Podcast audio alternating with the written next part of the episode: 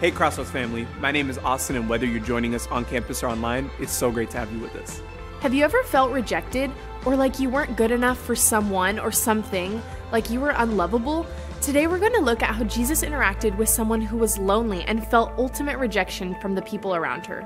So, right now, let's welcome our senior pastor, Chuck Brewer. Good morning, good morning. And I want to say welcome to all you who are in here, all you who are watching online, and everybody on the patio.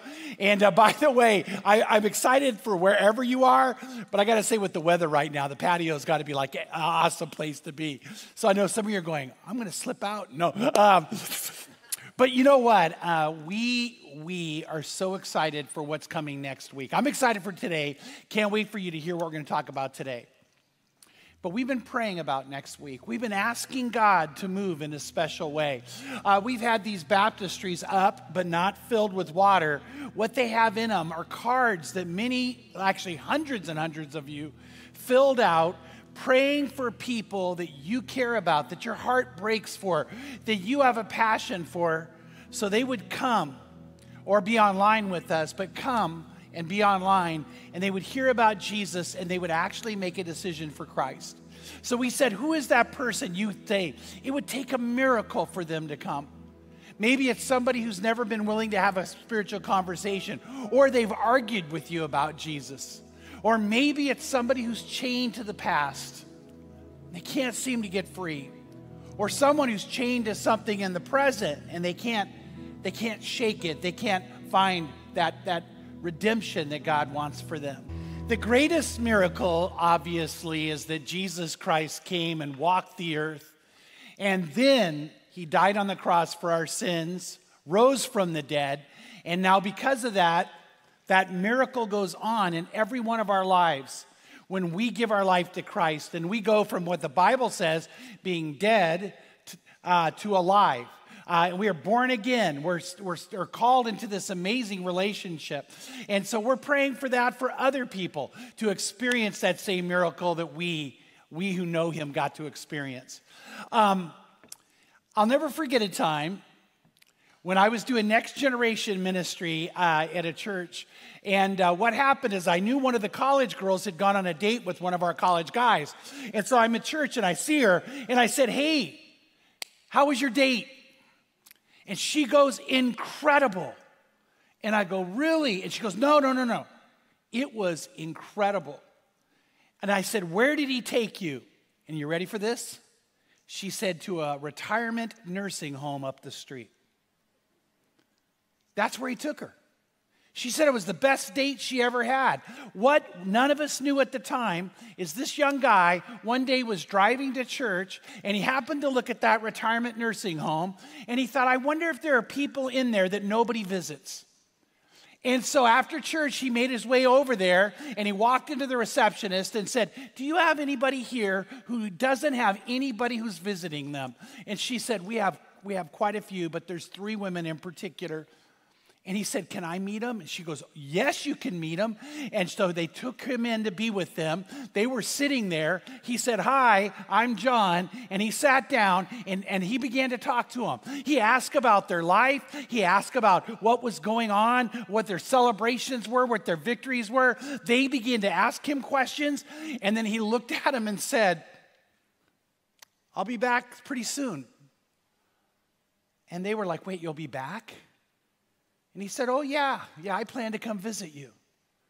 And he kept doing that and doing that. Uh, he probably went, I'm going to say, a couple times a week, just loving on these three women that nobody else took time to be with. Nobody else seemed to remember. And then when he asked this girl out, he told her, I want to take you to one of my favorite places. And he took her there. They played board games together. He took her on another date. They did puzzles together. And she was like, This guy is awesome. By the way, don't you think that guy is awesome that would do that? Yeah. So then the word got out, and a bunch of his friends started going with them. And you know what they were doing? Get ready. They were doing what Jesus would do. Because every single person matters to Jesus. And God wants us to come and meet people and show them their value and show them their love. And this guy did it in a way that was transformational. And you know what he would say? If he were here today, he would tell you, I got way more out of my time with them than I did in what I gave to them. You see, here's what I want you to know is that there's so many people in the world today who are overlooked, left out, and they just feel lonely. And there was a woman who felt that way. She was, she was plagued by more than one thing, but the greatest need she had was an intense loneliness because of an isolation she was forced into. And Jesus would not overlook her in her moment of need. He would do one of the greatest miracles in the Bible with one of my favorite stories in all the Bible. Uh, it's found in Luke, but it's also found in Mark chapter 5. And what happened in Mark 5, in the beginning of that, is that Jesus had gone to a place called the Gadarenes, where he actually cast out 6,000 demons from one man. Now, you, I want you to think about that. The guy had a, a de- so many demons in him, their name was Legion, and a legion is 6,000. Somehow he got 6,000 demons in him and, and the guy had amazing strength and uh, he terrified people and jesus walked up and just with his presence and just a few words bam he sets the man free the apostles get in the boat and they're returning to Capernaum, uh, which is now his hometown on the Sea of Galilee. And as they pull up, there's a huge crowd waiting for him. And, and the crowd was intense. The crowd was wanting to be next to him. His popularity had already soared uh, so that he was known throughout the land and beyond. And Jairus, Jairus, who was the head of the synagogue, and by the way, that synagogue's still there today, goes up to Jesus and, and he begins to beg him. His 12 year old daughter is sick, she's dying.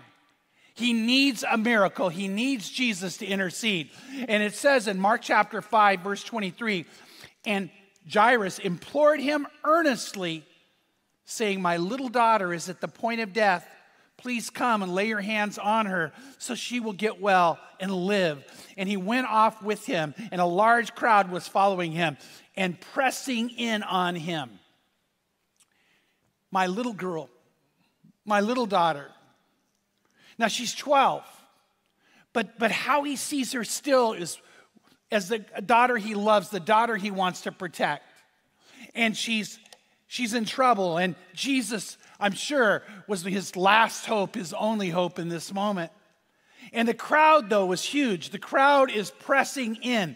The word pressing is a very interesting Greek word. It means to crowd around, to, so to leave little room for movement, to press together. And it actually is the same word that is used for pressing grapes. So when you're pressing grapes, what are you doing? You're putting intense pressure on them. So now in this moment, there's a huge crowd gathered around him, and everybody wants to get to Jesus. There's almost no room to move, no ability to get there. And by the way, I've been in that spot, and it's pretty hemmed in. And to go from where that, that boat would have landed to where his daughter was was not all that far. It was probably about the distance of our, our property from here out to the parking lot. But with a huge crowd blocking you, it would make it almost impossible to make it there. It would be like a traffic jam on the 91 freeway, right? I remember one time when I had my little boy and he was sick. We knew something was wrong, but we didn't know how bad. And I've told this story before, but this part of it I might not have shared. So I'm with this doctor, Dr. Burks, and Dr. Burks said, You've got to get him to Cigna in LA. And you've got to go now. He said, This is so important. I'm not even going to call for an ambulance. I don't want you to wait. I want you to get him in the car and go straight there. They'll be waiting for you. And he said, I'm telling you, this is really bad. So I take Rich and we're walking out to the car and I'm trying not to freak him out. And and we get in the car and we go to drive, and I get on the freeway, and the freeway is just jammed. Whenever you're in traffic, it irritates you, right? But if you have your little boy next to you and you know he could die, man, I'll tell you what, it just seemed like it would never end. And I remember fighting inside, not screaming, not giving in to that emotion welling up because I just needed to get him to a place of safety and I couldn't. I think that's how Jairus must have felt. I think he was like, Oh, you gotta be kidding. Get away, make room. And they can't get people to back off. They can't get people to make room as they're moving forward. And so Jesus has said, I'll come. Jesus has said, I'll heal her. Jesus said, I'll be there. But he can't seem to get Jesus there. Then we come to that incredible moment in this amazing true story.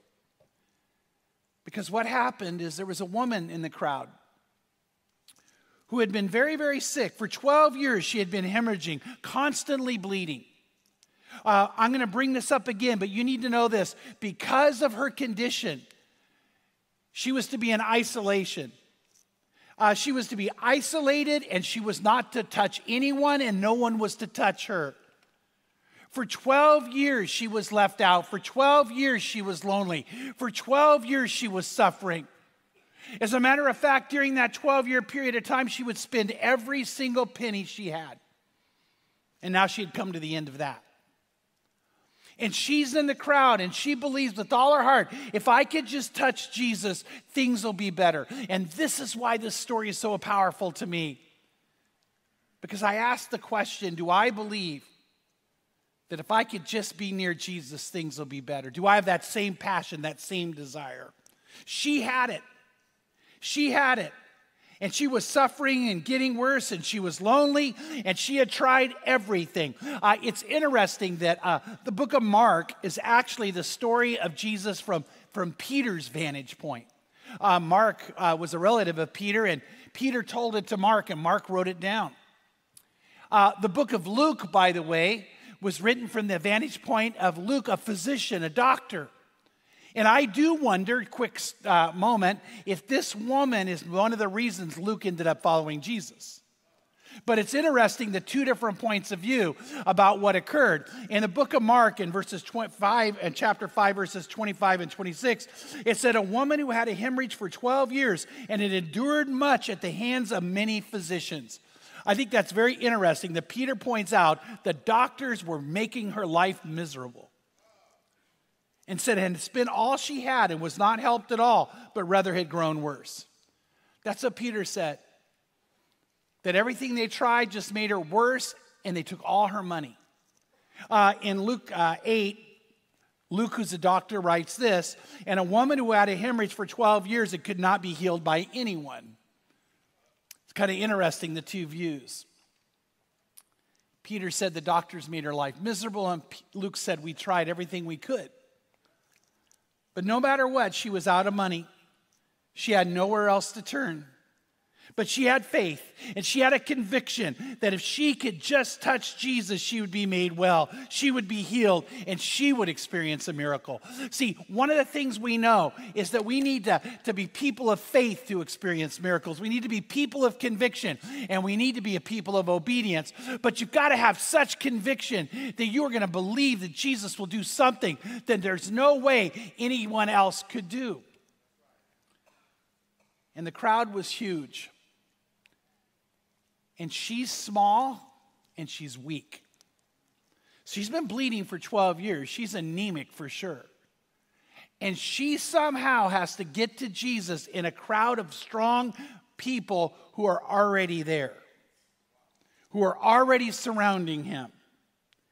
Yet she was so passionate that she found a way to try to get as near to Jesus as she could. And she does all she can to touch him.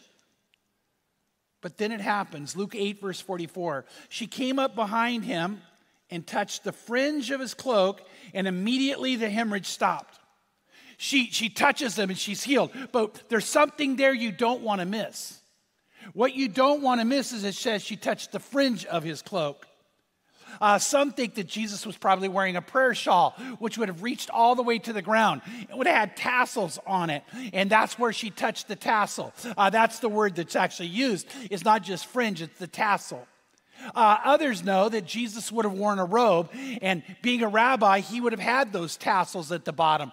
But here's what whether he was the prayer shawl or the robe, she is reaching all the way to the ground to touch the fringe. Now, the reason that's significant is remember the crowd is pressing in with great pressure. she would not have gotten on her hands and knees in that crowd. They would have crushed her. Uh, Dave is right over here. And Dave, I love, I love how you help me out, man. Don't you guys love when Dave helps out? But Dave, uh, just the other night, you told me that you were at a sporting event and people were, as they were leaving, were jamming in and pressing in, and you actually felt like a, a, some anxiety. They were like, if I go down, I'll be killed. Do you remember that, Dave? Yeah, yeah. It wasn't in a Charger game for sure. Um, but, but what I want you to know is this there's no way she would have knelt, there's no way she would have laid on the ground. Not on purpose. What she was thinking is, I've got to touch Jesus. So, knowing the story and knowing the words that are used, she's in the midst of this huge crowd that's pressing. And as Jesus comes by, he now, she's behind him. She's not ahead of him anymore. She's not beside him. She's behind him. And so, I believe, based on this story, the crowd moved. She was knocked to the ground. And she thought, I've got to get him. I got to get him. And she reaches out and touches the, the fringe. And bam, power goes out and she's healed. Yeah. It would be this last bit of effort, this last bit of strength. She wanted to be to be in Jesus' presence so badly. She wanted to touch him so badly. She was that desperate. She was that motivated. She had that great a faith. And that's where I marvel at her faith. How many times, how many times do many, if, if not all of us, just give up? Things get bad, things get hard, you think, oh, I'm done. Just give up. It's interesting to me that Jesus sat with a man who had just given up and he said to him, Do you want to be well? And the guy said, Well, no one can help me. No one helps me. He just had this victim mentality. This woman, she had a faith mentality. I know Jesus can do it. I know he'll make the difference. See, I got to ask the question when I get up in the morning, how badly do I want to be with Jesus? Throughout the day, how passionate am I? How zealous am I to be in his presence? When we gather together as a church, and by the way, I look forward to being with you so we can worship together. But do we come in here with this passion to worship Jesus and be close to him, expecting to be touched by the Lord? See, that's what she had. That's why she would get this miracle. And so, what happened is that she believed with all her heart it would occur. One of the things we know is this we have to have an all out, complete commitment to Jesus and to God. Uh, in Jeremiah 29 13, it says, You will seek me and find me when you search for me with all your heart. But don't miss that one part of there. God said, If you seek for me, you'll find me. In other words, God's not playing hide and seek, and you can't find God if He was hiding. He says, You'll find me when, did you catch what it says? You search for me with what? All my heart. Not half hearted, not lukewarm. It's got to be with everything I've got that I'm continually pursuing God wanting to be close to Him, wanting His touch, wanting His movement in my life, wanting to know what He has for me. As a matter of fact, what I love about that section of Jeremiah is, is catch the context of it. Jeremiah 29 11 says, For I know the plans that I have for you, declares the Lord, plans for welfare and not for calamity, to give you a future and a hope. Then you will call upon me and come and pray to me, and I will listen to you. You will seek me and find me when you search for me with all your heart. God says, Do you know what? I've got plans for you you have no idea about. Great plans, amazing plans. Plans that not only benefit you in the moment, but give you a future and give you a hope. God said, I has all that for you. But you got to pray. And you got to have a passion to search for me with all your heart. And then I will bestow that upon you. I will unveil that for you. So here's the thing I want you to know God wants it for us, for you and for me, for us. But we have to come like this woman did and say, I would do anything, I would give anything, I would give all my energy to reaching out and finding God and touching Him and having His presence in my life. And you know what? Then when that happens, God unveils other things for you. See, it, it begins with us coming to Him. It begins with us committing to Him. But then after that, God begins to show you things and, and, and do things and, and open up eye, your eyes to things that are beyond anything you and I could ever think could occur, anything we could imagine. And I believe sometimes that I've got to ask the question do I have that kind of desperation? Do I have that all out seeking? Do I have that complete heartfelt desire? See, that woman had it. In Mark 5 28 29, it says, For she thought, if I just touch his garment, I'll get well. I, uh, I, I teach people to pray a lot in different settings. And one of the things I very often do was ask them to sit and just try to be in the presence of the Lord, really get close to Him. And then say that, say the words she just said Lord, if, if I could just touch you, I know everything's going to be great. I know everything's going to be okay. Maybe you're in a moment of stress and, and anxiety is welling up, and you just sit and you calm yourself and you get close to Jesus and say, If I could just touch you right now, Lord, if I could be touched by you, everything's going to be okay. And then you just let his peace come. Maybe you're, you're in a moment where you say, There's no possible solution that anybody could see. But you say, Lord, I, I just want to be close to you. And if I could just be touched by you, everything's going to be okay. And uh, as you begin to do that, you begin to notice something powerful happening inside you, something that begins to, to move as God, as Jesus begins to do something great. See, she said, If I could just touch his garments, I will get well. And immediately the flow of blood was dried up, and she felt in her body that she was healed from the affliction. What happens when she did touch him? That, that power of Jesus goes into her. And she felt it, she knew it. But here's what I want you to know she had been wanting for 12 years to be healed of the hemorrhaging, but she had a greater need than the physical healing. See, when you see that miracle, that miracle is amazing. A woman who was incurable is now cured. But there's something bigger, something greater, something more important that needs to happen in her life. And Jesus is not going to leave that out. See, that's what I'm saying in Jeremiah, if I didn't make it clear. When we come into the presence of the Lord, He has plans for us, He has a purpose for us, He has promises for us. And so when we find Him, we get all of those too. And that's what she needed. So in Mark 5, verse 30, it says, Immediately Jesus, perceiving in himself that power proceeded was a power proceeding from him had gone forth he turned around in the crowd and said who touched my garments I think that's pretty interesting. I, it doesn't say this, but I have a feeling when he said that, people stepped back. Not me. No, no, it was him. You know that? Like if you're in a big crowd and you go, Who touched me? People would be, like, Whoa, whoa, whoa. you know, right? And you know what's so interesting? The apostles are like, Wait a minute. Everybody touched you. Uh, as a matter of fact, it says in Mark 5:31, and his disciples said to him, "You see the crowd pressing in on you, and you say, 'Who touched me?' that doesn't make any sense." Uh, by the way, I think it's interesting. Remember that the, the Gospels always bring a different perspective because Mark says that all the disciples said that to Jesus. Luke says, no, it was just Peter. but Jesus said, no, Peter, Something special happened here. Power went forth.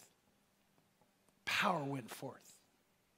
I think that's such an interesting phrase. That's why I keep mentioning it even earlier.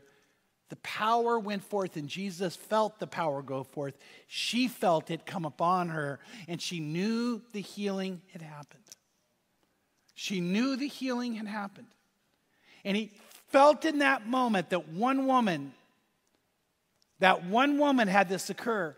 And then he begins to look for her. And she, it, it actually says, when she realized she couldn't hide, when she realized there's no way that she would not now be known, that she came and she told him everything. The way Mark place, uh, puts this in Mark 5:33, but the woman fearing and trembling. Now, I don't want you to miss in a moment why she was afraid, why she's trembling. She's fearing and trembling, aware of what had happened to her, came and fell down before him and told him the whole truth. So she drops on her knees and she begins to say, I've been sick for over 12 years. I've been bleeding. I've tried everything I could. I spent all my money. And the doctors just made me worse. But what I don't think we may know based on what we deal with in our day and time is what that would have sounded like back then. She said these words, I've been bleeding, and everybody went, What? See, the law was clear. She was not to be in that crowd. The law was clear. Anybody she touched became unclean. The law was clear that anybody who became unclean now had to go through a cleansing time at least till evening. By the way, Jairus probably was standing going, You got to be kidding me. Because Jesus now, if we're going to go by the law, can't go be with my little girl. And she did something else. She broke not only the law, she broke the custom of her day. The custom of her day was this that a woman was never to touch a man in public unless she was his sister. Are you ready for that? Sister and brother could touch, but mother and child didn't touch, husband and wife didn't touch, and you for sure didn't touch a rabbi. And she, she touched a rabbi, and she's unclean. And I'm sure people were like, Are you kidding? I mean, I, I bet you she's, they're gasping. They're like, oh. Some are going, Did she touch me? Others are look going, How could she touch Jesus? What is going? And by the way, the law allowed for her to be punished in extreme ways, even to the point of stoning. So she's just been healed, but now she's got to say, But I'm guilty. And so I'm sure, I'm sure a lot of people were looking at her like, what are you doing? Uh, uh, when the COVID crisis began, I was on a plane, and uh, remember, we all had to wear masks, and this guy, not very far from me, is coughing and hacking away. And I'm like, whoa. like, do you guys know where I'm going with that? Like, all of a sudden, he, and he's going, and I'm thinking, why did you get on the plane? You know, and, and that's how these people would have felt about her. What are you doing in our midst? Why would you do such a thing? Leviticus 15 could not be clearer. But you know what? She had not only been struggling with her physical condition, she had been in quarantine for 12 years. For 12 years, she lived in isolation. For 12 years, nobody touched her. For 12 years, she knew what it was like to be incredibly, incredibly lonely. During the COVID crisis, I've talked to more than one person who either was exposed or had COVID, and they said that two week period, our 10 day period of isolation, was grueling. One was a mom whose daughter was getting married. She had to sit in a bedroom with no one coming to see her, listening through the door as they were planning her daughter's wedding. She could text or she could send messages to her, but it wasn't the same. She goes, I felt so alone. I felt so left out. Another was a, a man who wanted to protect his family, so he went and got a hotel room by himself. And he said, I felt like I was in prison. This woman felt that way for 12 years for 12 years of loneliness, 12 years of isolation, 12 years of not touching anybody. Genesis 2:18 God said this, it is not good for man to be alone. And today we know there's a pandemic of loneliness. Uh, in Canada, they have declared it a national uh, a national uh, a need to begin to try to find a way to solve the loneliness problem. Here in the United States, we're beginning to address it too.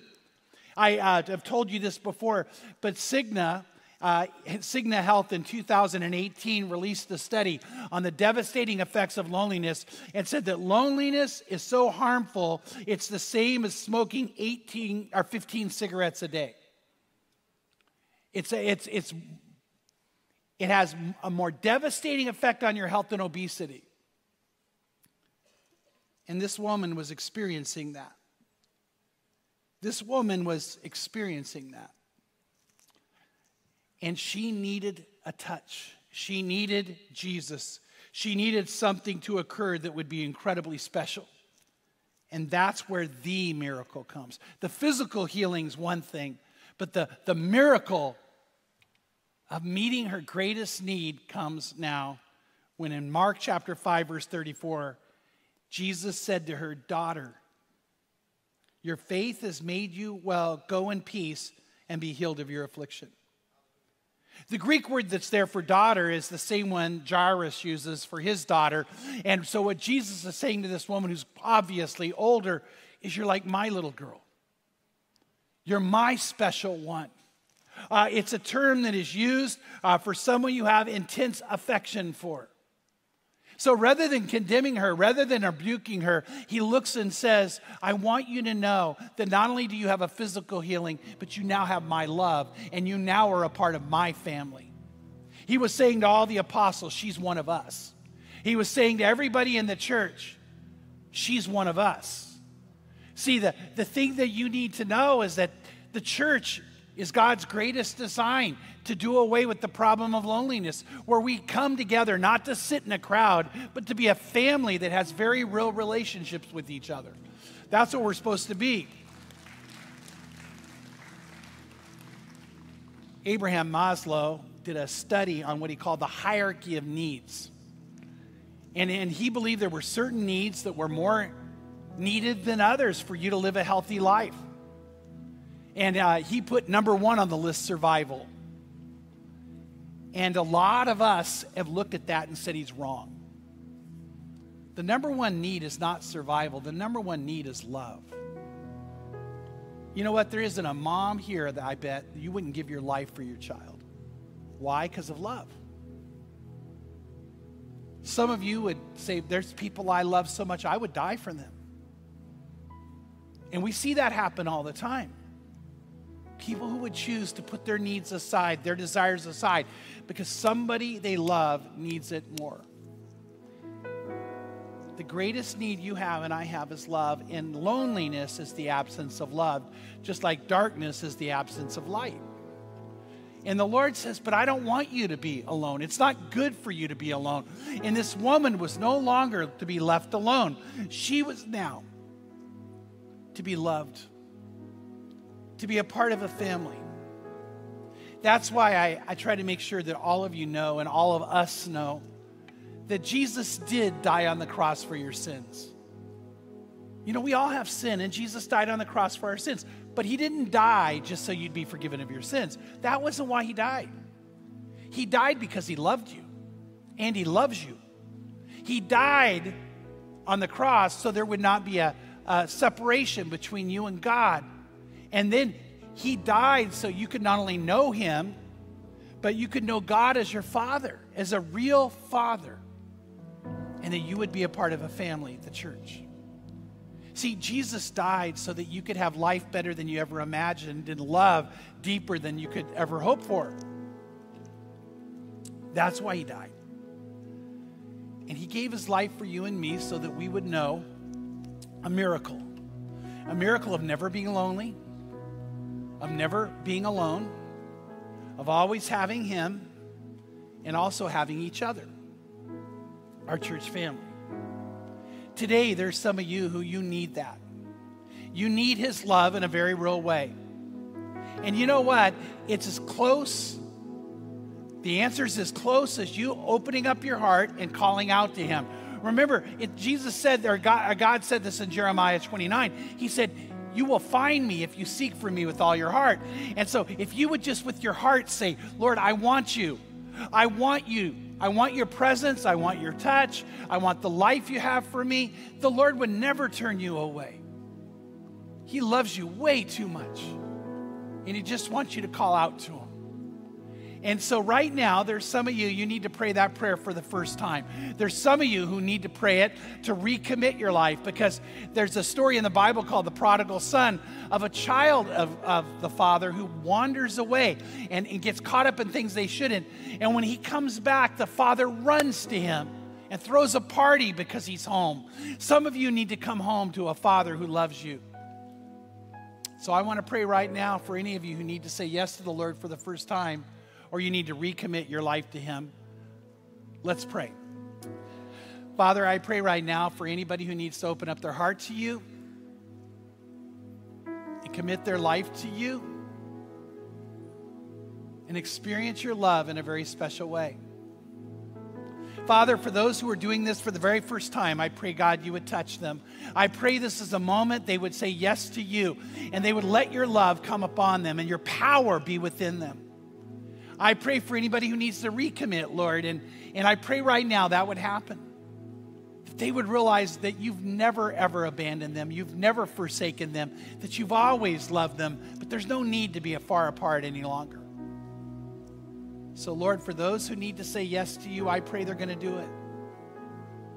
For a man who's here and he is lonely, and it hurts, it aches.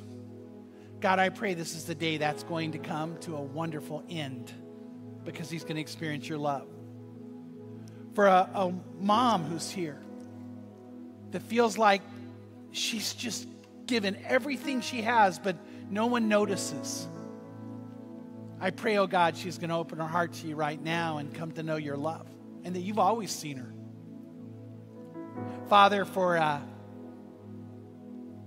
person who's a young college person and single, and God, it just seems like that that life has moved in such a way that they have less people who are around them and less and they're wondering, are they going to be all alone because they feel that way? I pray they're going to come to you now too.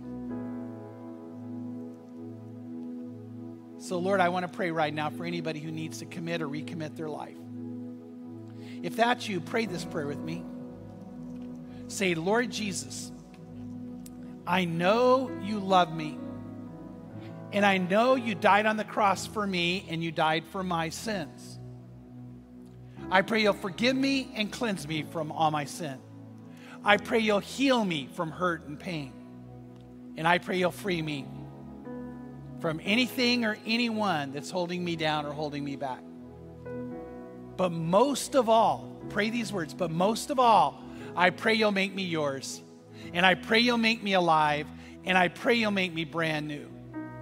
So I say yes. And if those are the only words you can say, say it. It's like that reaching out to touch the fringe. Say, I say yes. I say yes. I say yes to you, and I say yes to the life you have for me. So take me now and make me yours in Jesus' name. Amen. And amen if you prayed that prayer. And if you prayed that prayer, praise God. But I want to tell you, you need to do a next step because God does not want you to do something that important that matters that much and not do something about it. So if you're watching online, we want you to let us know who you are by texting Amen to 77247 or go to crossroadschurch.family and click I said yes.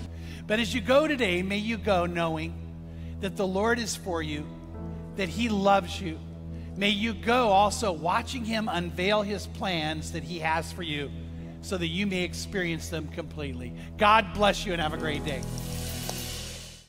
Thanks again for joining us. Here at Crossroads, we're all about helping people taking their next step. So, what's your next step? Whether you made a decision to follow Jesus, want to get baptized, or you're interested in knowing more about God and the Bible through our Alpha class, we can help you take your next steps at crossroadschurch.family. We also want to invite you to gather your friends and family to join us right here online again next week. We're live on Wednesdays at 7 p.m. or Sundays at 9 a.m. So if you're watching on YouTube, hit that subscribe button and you'll never miss out on any new messages. If you found this message encouraging, click the like button and let us know how we could pray for you this week in the comments. Finally, if your life is being impacted by Crossroads, and if you want to be a part of making an impact all over the world, you can head to crossroadschurch.family to do that now. Thanks again for watching. We'll see you next time.